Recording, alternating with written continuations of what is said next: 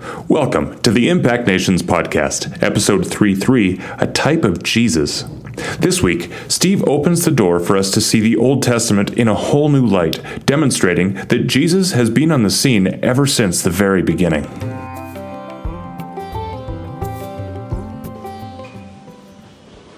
Good evening, everybody. Uh, welcome to part three of this podcast series we're doing on the mystery of Christ. Um, if you're just coming on now, I encourage you to uh, go back and and uh, and follow parts one and two, where we really laid a foundation uh, of Christ beyond time and space. And then last week was um, really Christ Christ before time. And this week, I've got two titles because I can't make up my mind, so you get two for the price of one. Either Christ in the Old Testament or seeing the whole Bible for the first time. Because I think that what we're going to open up is going to change for lots of us the way we see the Old Testament. Let's pray.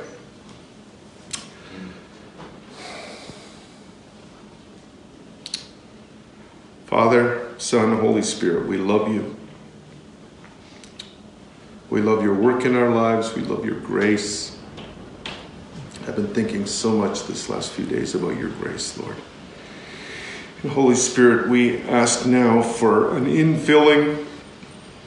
We pray for revelation and not just information, and be in our midst. Lord Jesus, we, we truly, truly love you. Amen.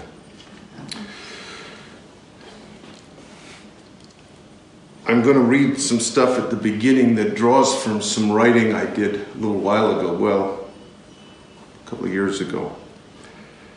Um, it seems to me over the past uh, few centuries, the evangelical church has has tended to present the Christ story as beginning with the angelic appearances in the two opening chapters of Luke's gospel and the account in Mark uh, in Matthew.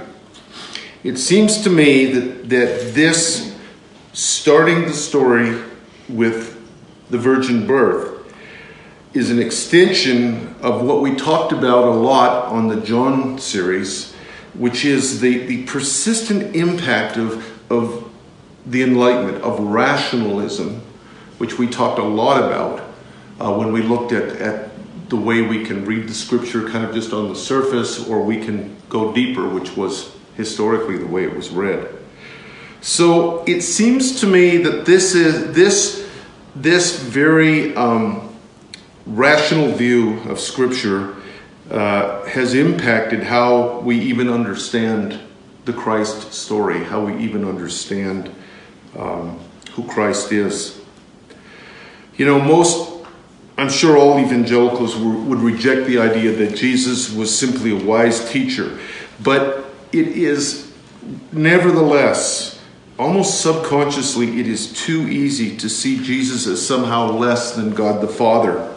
Certainly, Jesus is God, uh, but he's a son who, who we can see him as, yeah, he's God, but, but he was sent on an assignment to fix up a problem and that was the reason he came and that's his mainly his identity. And, and his part in the story salvation story doesn't really begin until he comes to earth. But this ignores the clear testimony of the old testament prophets uh, the testimony of the apostles and the early church. Uh, there was never a time without the son. There was never a time when the son was not at work fulfilling the de- desires of the father. We talked about the eternal Christ a lot in the last two weeks.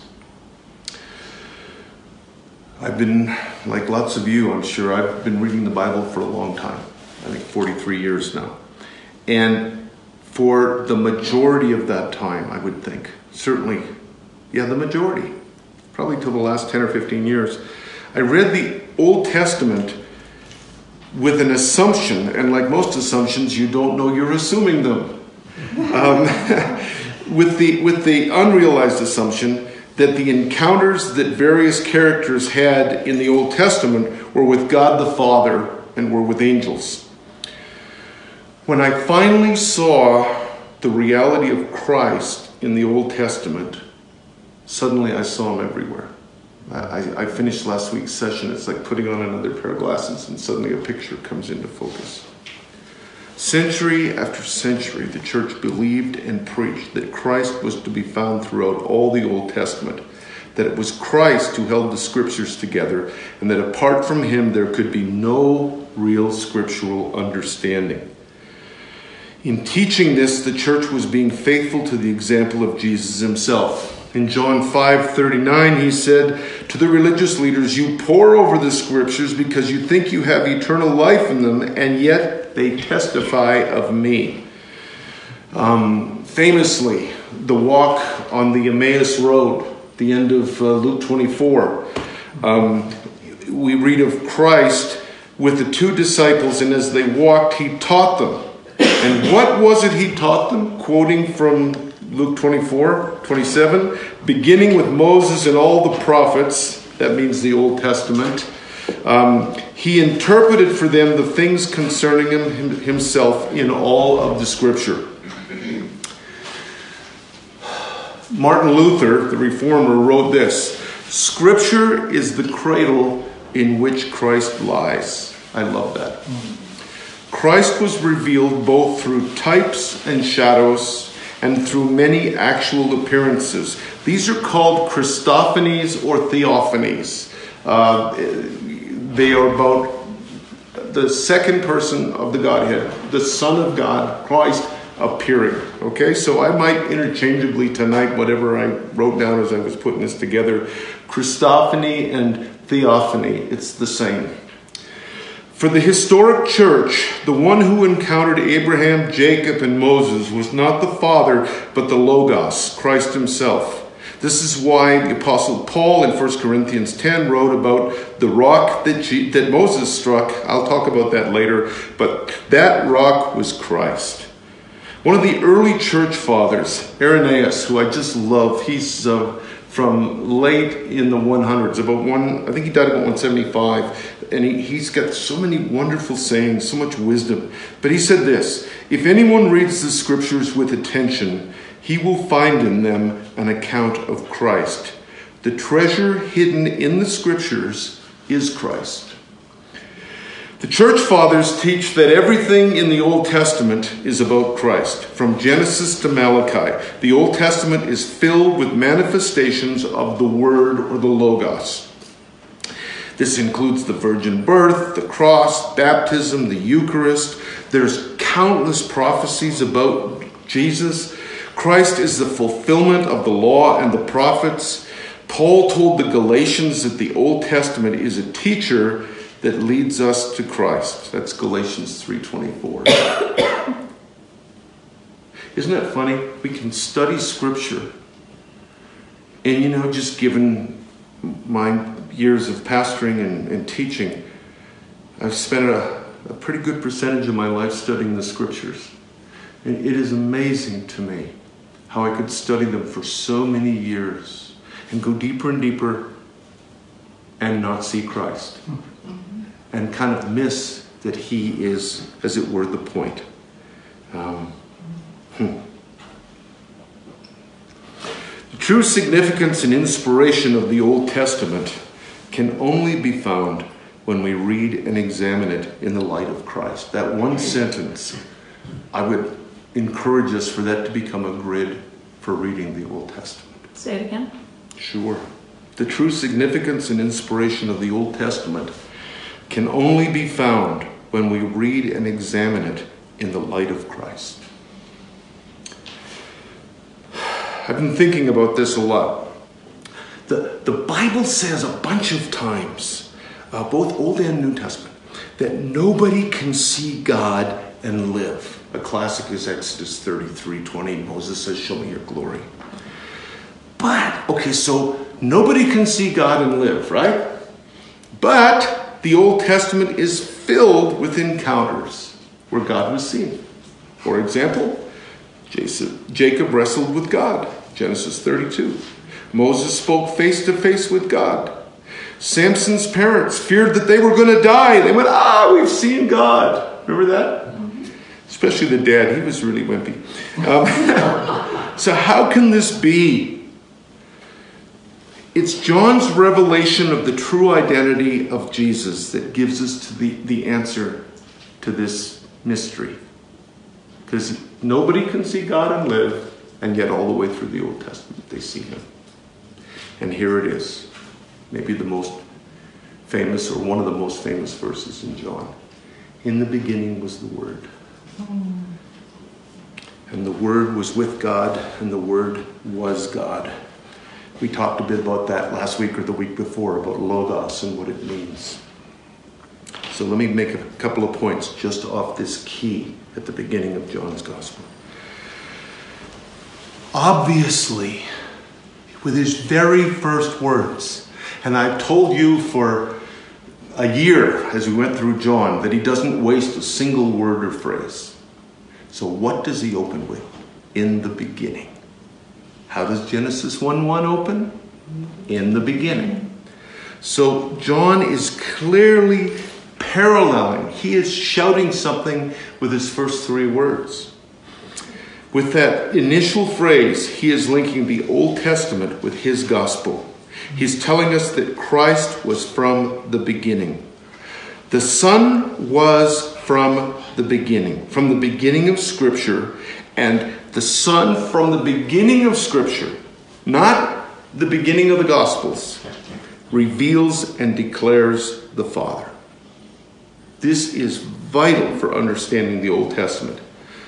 All of the Old Testament points to and reveals Christ.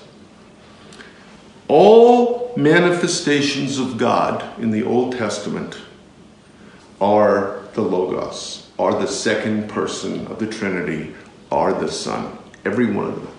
It's never the Father, it's never the Holy Spirit, it's the Son.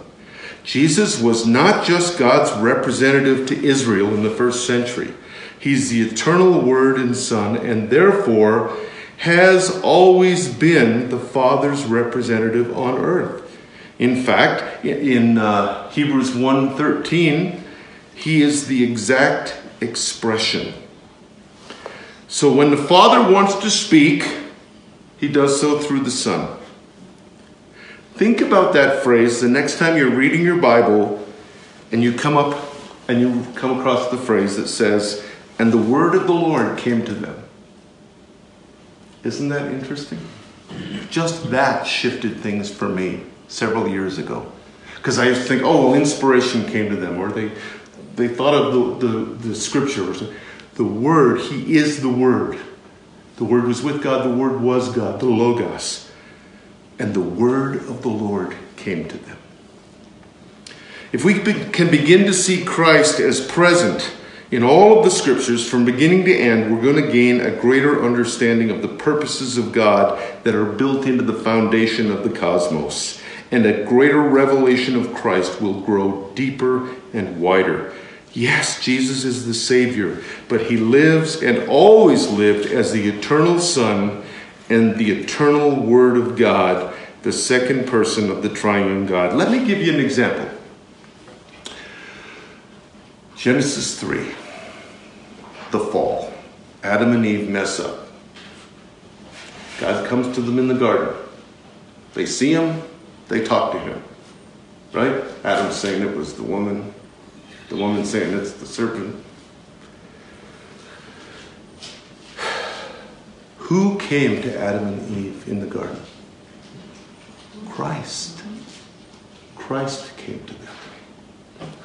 Okay, that's all by way of an introduction, albeit long. So tonight we're going to begin to look at two ways that Christ is found throughout the Old Testament. One is Christophanies or theophanies, appearances of God, of Christ, and the other is through types. Types point to Christ's appearing at his incarnation. They anticipate and they reveal. We'll look more at that in a minute. Christophanies or theophanies are actual manifestations of God the Son. They are actual appearances of the pre incarnate second person of the Trinity. Because the Son of God took on human nature and form in the fullness of time, Therefore, each appearance in the Old Testament uh, is a theophany that directly prefigures the incarnation. There's things about the incarnation and the appearances of Christ in the Old Testament. The church father John of Damascus wrote this. Some of you know I love the church fathers, as the whole church did for the first thousand years. No one saw uh, the divine nature, but rather the image and figure of what was yet to come. For the invisible Son and the Word of God was to become truly Son. So let's talk about these theophanies.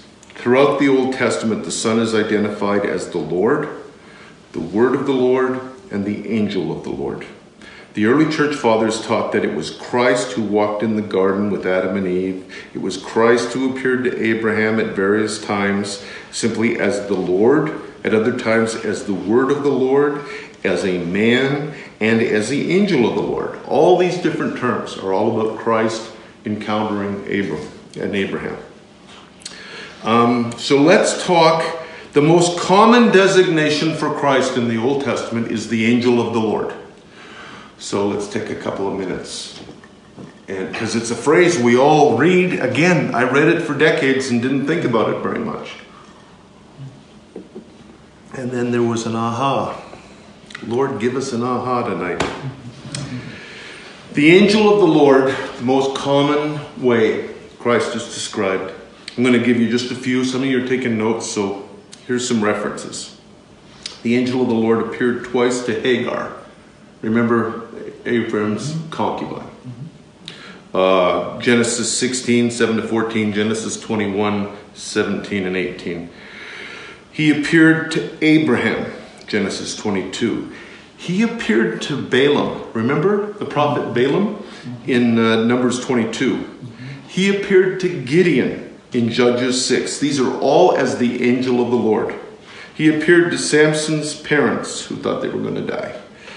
Uh, he appeared as judgment against Israel in 2 Samuel, as a judge, really, 2 Samuel 24. He appeared to Zechariah several times. The psalmist talks about him appearing, the angel of the Lord appearing in Psalm 34 and 35. The angel of the Lord is the one who told Moses that he is God. He is, tell them, I am. He, he encountered, if you see, he's described as the angel of the Lord before he says, reveals who he is, I am. He is addressed as God and Lord. Uh, when they see the angel of the Lord, Samson's parents don't say, We've seen the angel of the Lord. They say, We have seen God.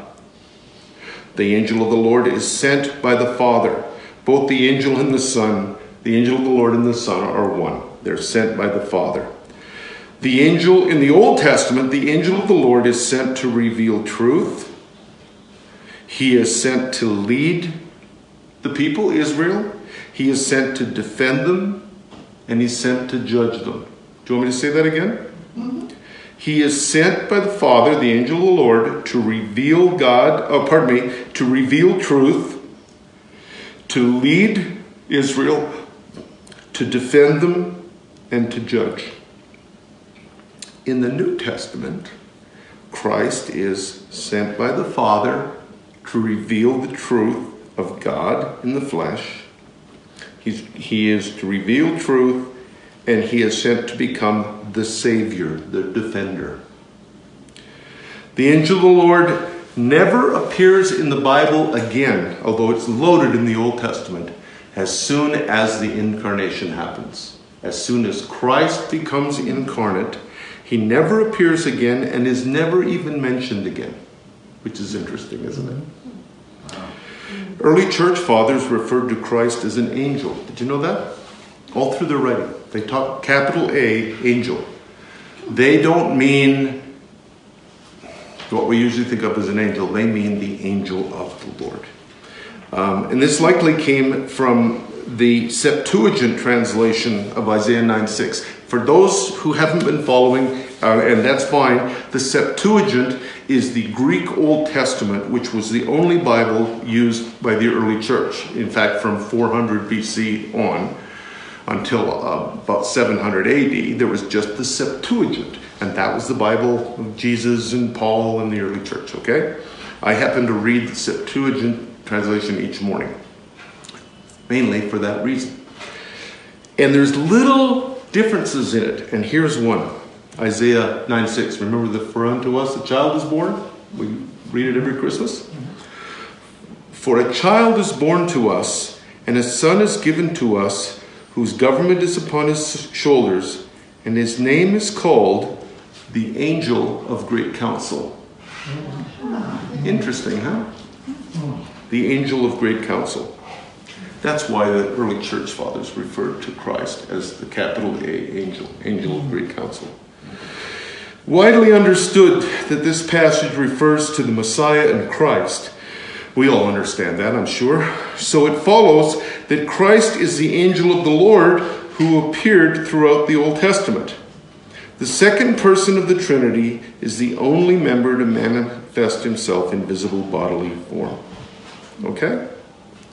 We'll move on a little bit. Let's talk about Christ in the Old Testament with a few of the encounters. Uh, we'll start with Abraham. And uh, there were several encounters, but really the, the most, I'll call it the most famous one. There have been the most paintings painted about this. The most literature is Genesis 18. Remember, Abraham sitting outside the tent, three strangers come. He says, Quick, Sarah, put on the prime rib. Remember? In John 8, as we recall, the end of John 8, Jesus absolutely incensed the religious leaders when he said, Before Abraham was, I am. Remember that? Christ encountered Abraham a number of times, and here's one of them Christ is with Abraham. It begins with three men approaching, but Abraham knows there's something special going on. Let me read it a little bit for you. Then the Lord appeared to him uh, by the uh, tabernacle tree at. Uh, oh, this is all broken up. Sorry. Um, and good old spell check. Don't you love spell check? Mamre, not Mamet. Uh, Mamre, as he was sitting in the tent door at the heat of the day. Uh, and so he lifted his eyes and looked, and there were three men standing by him, and when he saw them, he ran from the tent door to meet them and bowed down himself to the ground and said, My Lord. The word he used there for Lord is not what you say to an earl or a duke.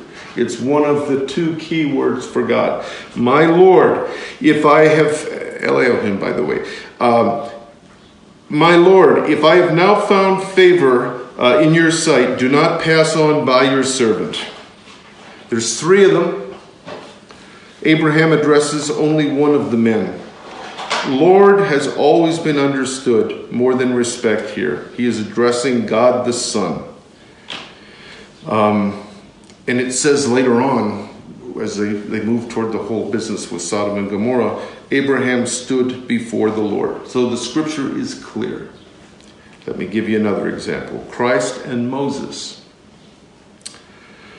Jesus said this, really interesting, in John 5, verse 18. He says, If you believed Moses, you would believe me, for Moses wrote of me. This is interesting. The burning bush is probably the most famous theophany in all the Old Testament. And, um, you know, he comes by, and who do you say? Who do I tell him? And you tell them I am.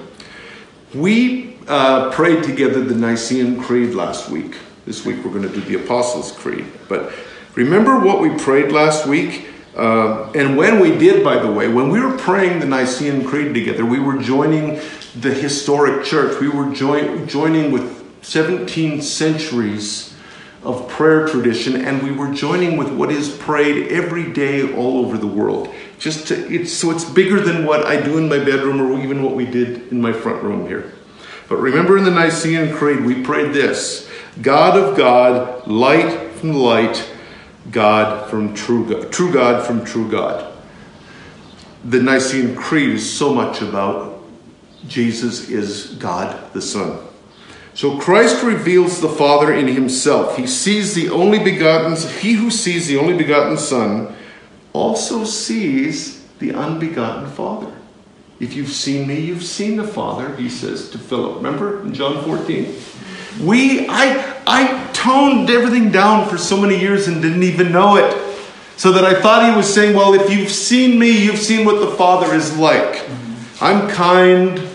I do miracles. I, no, it's much more a mystery than that. It's more metaphysical. He says, if you're looking at me, the begotten second person, you are seeing the unbegotten first person, the Father. This thing gets a little deeper, doesn't it? Spell checked on me, but esteeming the reproach of Christ uh, that were greater riches than the treasures of Egypt. In other words, as I untangle that, it was the Lord, the Lord who motivated uh, Moses was Christ, is what they're saying. It was Christ who he'd encountered and was motivating him. Not that he'd encountered him yet, he was motivating him. Here's another example. The Redeemer who brought Israel out of Egypt was Jesus. And I'll give you Jude verse 5. Jesus, having saved a people from the land of Egypt. By the way, if you get a very good literal translation, it doesn't say God uh, saved the people. It says Jesus. So check and see if you've got a really good translation or not there. The rock in the wilderness was Christ. Um, 1 Corinthians 4, uh, 10 4. They all drank the same spiritual drink, for they drank of that spiritual rock that followed them, and that rock was Christ. Right? The Old Testament and the New Testament link on this all the time. Christ appears to many people throughout the Old Testament. I've given you some, you know, Hagar and Jacob, Gideon, Solomon he appears to, Elijah he appears to, Daniel he appears to. These were all appearances of the pre incarnate Jesus in the flesh. According to John 41, it was Jesus who Isaiah saw in his vision of the Lord seated on a high and lofty throne. Isn't that interesting? So that is a bit of a run through. At the end, you can pick up a list of scriptures if this is a Bible study you want to do. And, and those will just get you linking to the next one and the next one. This week's episode is brought to you by the Impact Nations Facebook page. I just read that the average office worker receives 120 emails every day. That is bonkers. Who has time to read all that email? Here at Impact Nations, we definitely send a few emails, but if we send an email every time something cool happened, we would be flooding you with the stuff. So most of our great news hits Facebook. If you want to keep up to date on all that God's doing around the world, our Facebook page is definitely the best place to do it. This week, we've got a team in Bogota, Colombia, so we'll be posting pictures and stories and videos of their adventures. They've even got a troupe of acrobats that's traveling with them, so you should definitely check it out. We recently posted some photos of young men and women who are receiving their first business loans in rural Africa. A couple weeks ago, we posted a video about a former child slave in India who's now winning academic competitions after getting the chance to go to school. Uh, you should see him sitting there with his beaming face holding that big trophy. So take a quick break from that mountain of email, head to facebook.com slash impactnationsministries and get your daily dose of great news. And now, back to the podcast.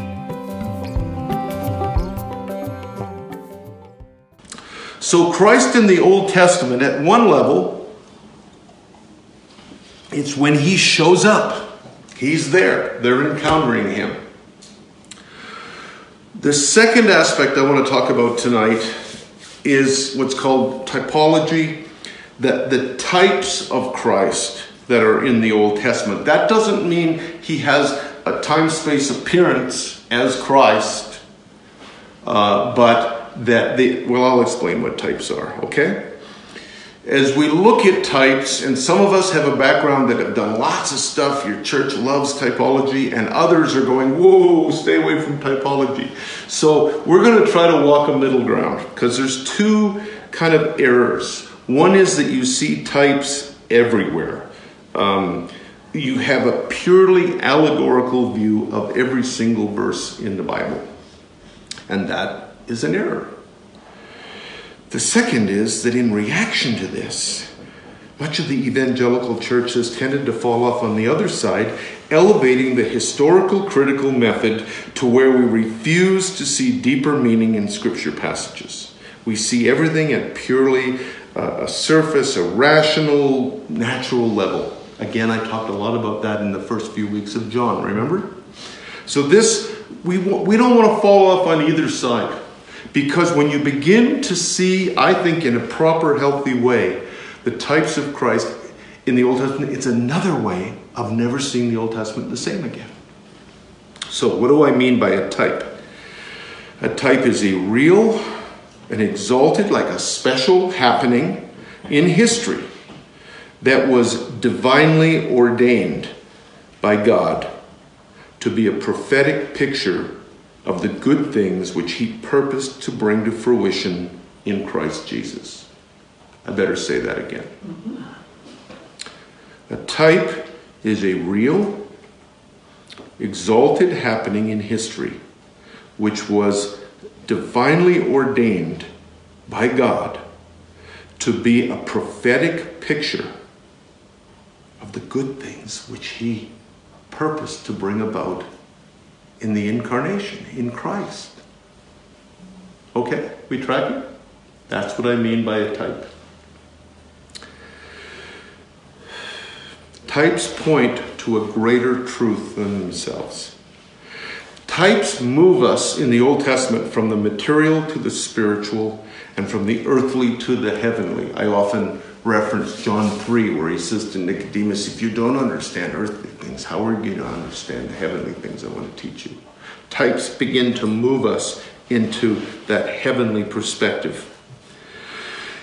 Paul said this in Romans 3, and in fact, Romans 3:21 uh, is the pivot verse. This is, wasn't in my notes, but I happen to feel like telling you this. If you're going to study uh, Romans, the real, the setup is Romans chapter 1 and 2 and the first part of 3. Where Paul's going begins with 321 and following. And here's what he says God has now shown us that way which the law and the prophets told us about. God makes people right with himself through their faith in Christ Jesus. He's saying all of the law and the prophets, which is just another word for the Old Testament, Teach us, at one point he calls him our schoolmaster in one translation. Teach us, lead us to, give us types so that we'll understand who Christ is in uh, who Christ is in the world. So let's look at some different kinds of types. Everybody tracking? Mm-hmm. Okay. There's people in the Old Testament who are types, who, who again, reflect their, their, their, their God in His omniscience. They lead us to the ultimate Christ, uh, the Son of God. Okay? The first one is Adam. Paul talks about him a lot. He even calls Jesus the second Adam. Adam is a type of Christ in that as as Adam introduced sin into the world, even so, Christ um, brought righteousness, which was made available. Melchizedek, do you guys all remember Melchizedek? I think that's about chapter 14 of Genesis. Uh, Melchizedek, we don't, it's like he didn't have a beginning and an end, he just shows up. At one level, he was the king of a city state called Salem. Uh, and he was a priest of God. But at the same time, he was a type of Christ. Jesus at his ascension began to reign on David's throne and to simultaneously function as our high priest. So he's the first priest we see in the Old Testament. He's kind of without beginning and without end. He just shows up. Abraham, we know, tithes to him, gives to him. He's a type of Christ as our priest. Okay? And David saw Christ as a priest. The Psalm 110, which some of you know is the most quoted Old Testament scripture in the New Testament, he sees him as uh, a priest. Zechariah 6 also does. I got a whole bunch of verses if you want to know, but the point is Melchizedek is a type of Christ. Some say he is a Christophany, and some say he isn't. So I don't know. I've got I've got books on both sides of the camp. But whether he literally was Christ, he was a type that pointed toward Christ. Okay? Um, Moses, in his role of prophet, leader, and mediator for God's people, was a type of the Lord Jesus and who functions in a similar but much more exalted capacity. That's why that famous scripture, Deuteronomy 18 15, Moses says prophetically, there's somebody coming who's going to be with the office, the ministry like me. That's why in um, Matthew 11, around verse 3 or 4, John the Baptist sends his guys and they say, Are you the coming one? Are you the one Moses promised was coming? So he, he fulfills that Mosaic role. So that's a couple of examples of people as a type of Christ. There's places as a type. Egypt represents a state of bondage that uh, holds sinners prior to his conversion. Galatians 4 2, Romans 6 17, and on and on and on. Jerusalem typifies the church and finally heaven, the new Jerusalem. Um, Hebrews 12 22. Don't you know you've come to Mount Zion? You've come to the heavenly Jerusalem. You've come to the church of the firstborn. You've come to myriads upon myriads of angels. He's calling them up to the very type that's laid out in the Old Testament. So when you read about Jerusalem, you're reading about Jerusalem, but at the same time, you begin to become aware, Lord, what are you saying about the heavenly city? What are you saying about your people? What are you saying about the new Jerusalem? Okay? Um, Babylon's another one. It's a tricky one. Babylon, it's never that great when Babylon is a type um, because it held God's people captive for 70 years in the Old Testament.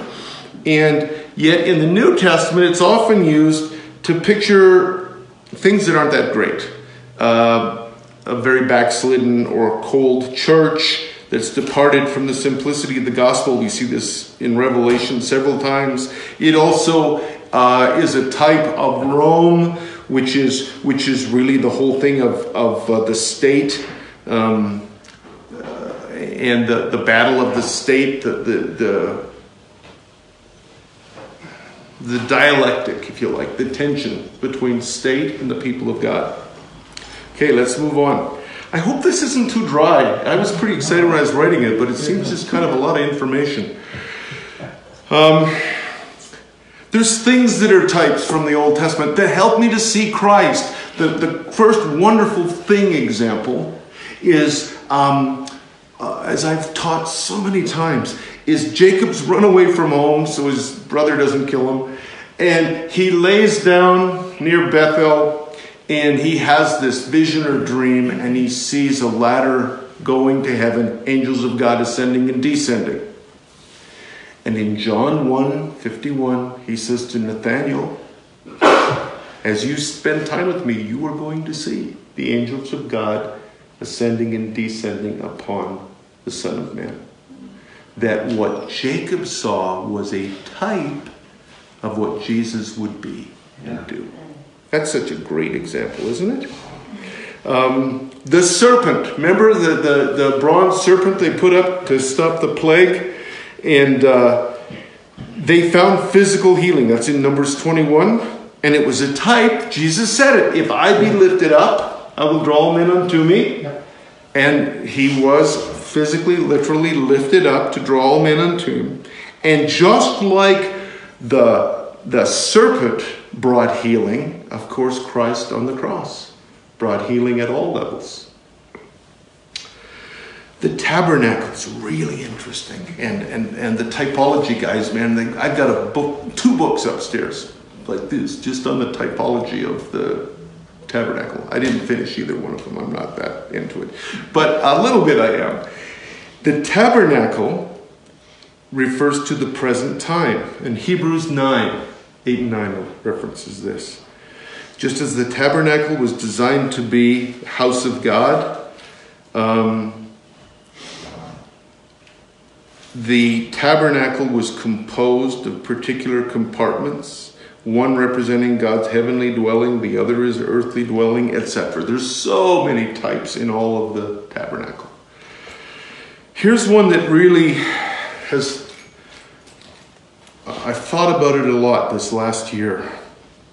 The ark is a really interesting type. We know the mercy seat in Christ. Do you know the word thea, the, it's pronounced Theotokos. It's hard for me to say Greek words. Theotokos. Um, anybody know that word? It's the Greek word for Mary, the Virgin Mary and it means God bearer. Just as she bore the Son of Man, she bore God the second, the Son of God, the second person. The, the ark bore the presence of God. So let's look at a few events as type. The Exodus, of course, from death to life. We've all heard preaching on that. The parting of the Red Sea, which reflects baptism right? They left the old, went into the new by going through the waters. We've all heard about that. Manna, the spiritual bread. And in case we missed it, Jesus said, Hey guys, listen up. John 6, I am now the bread of life. Manna came from heaven, right? The, the tradition says it was the, the food of the angels. You probably know that. And he says, I'm the bread of life who comes from heaven um, the deliverance of Noah's family from the corruption of the world by means of water prefigured our salvation, again through baptism.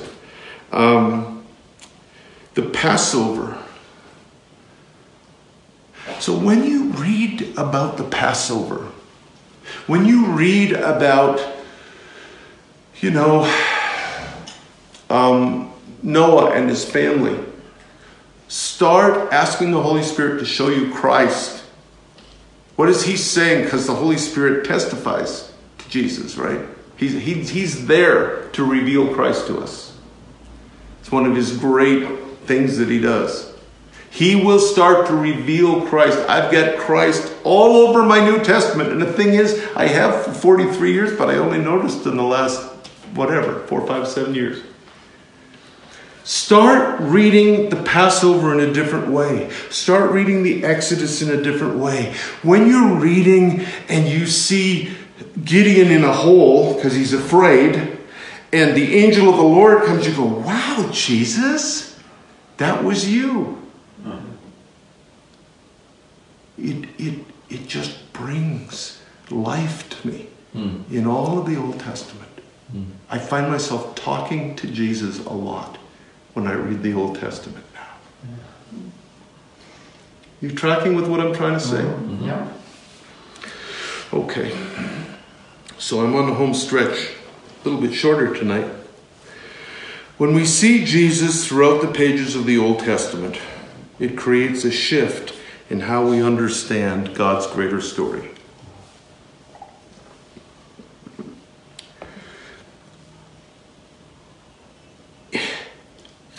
It shines the light of the Holy Spirit on every page in a way that for me has made the Old Testament seem almost completely new.